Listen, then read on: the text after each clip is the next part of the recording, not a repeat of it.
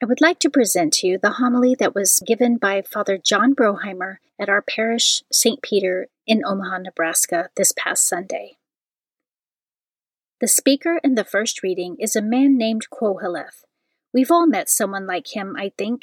He's kind of grandfatherly as he's giving advice about life here. He's very direct in his advice, but that's because he's truly wise due to his years and piety. Because of his wisdom, nothing in this world impresses him. Nothing. His first and most famous line, "Vanity of vanities, all things are vanity," and its point is echoed in all the other readings. The psalm echoes this by telling us to listen above the world for the voice of God. The second reading tells us to leave behind the vanity of seeking after earthly things and put on the new self from Christ. The gospel parable tells us, we are truly foolish if we store up earthly treasure while neglecting to store up treasure in heaven, which truly lasts. Qoheleth passes on his wise conclusion to us, which is backed up by the other readings. Searching after the things of this world for satisfaction is a search in vain. We were made for something far beyond what this world can give us. Qoheleth acknowledges life is hard. Here in this valley of tears, whether we like it or not, to live means to suffer. It's the human condition.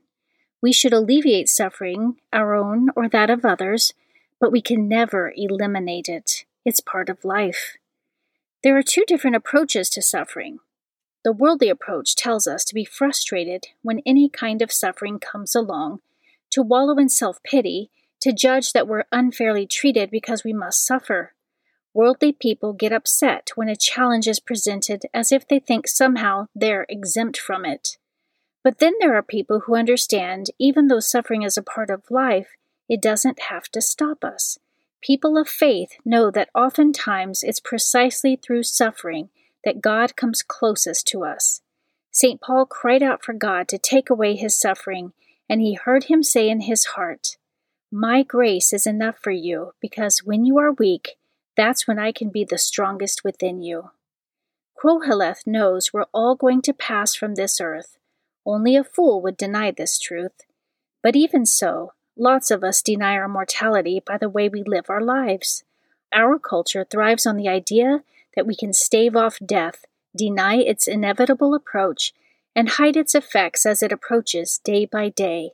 We try to avoid our mortality by seeking after possessions, power, and grasping at perfect health, all of which will fail every one of us eventually. When we consider our mortality, it's a way to set our priorities right and allow our hopes and desires to be lifted to higher things. When we consider our inevitable death, living a good life today becomes more urgent.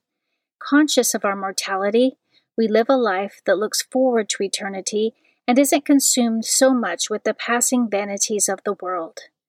Qoheleth also knows our lives are part of a greater plan from God. Sometimes we think we're rather important, that my plans are the only ones that matter, and the world revolves around me and what I want. But when we think or live in selfish terms, life is actually greatly diminished, not augmented. Our lives are part of an infinite plan. Our projects are small compared to what God invites us to be a part of. We begin to fit into His plan when we put aside selfishness and realize our lives are about serving Him first and not ourselves. When we're about Him, then our lives come alive. Through a healthy detachment from reliance on earthly things for happiness, we can rise above the emptiness of this passing world and spend our time joyfully moving toward our eternal destiny. Qoheleth is right. He tells us not to cling to the finite when we can look forward to the infinite.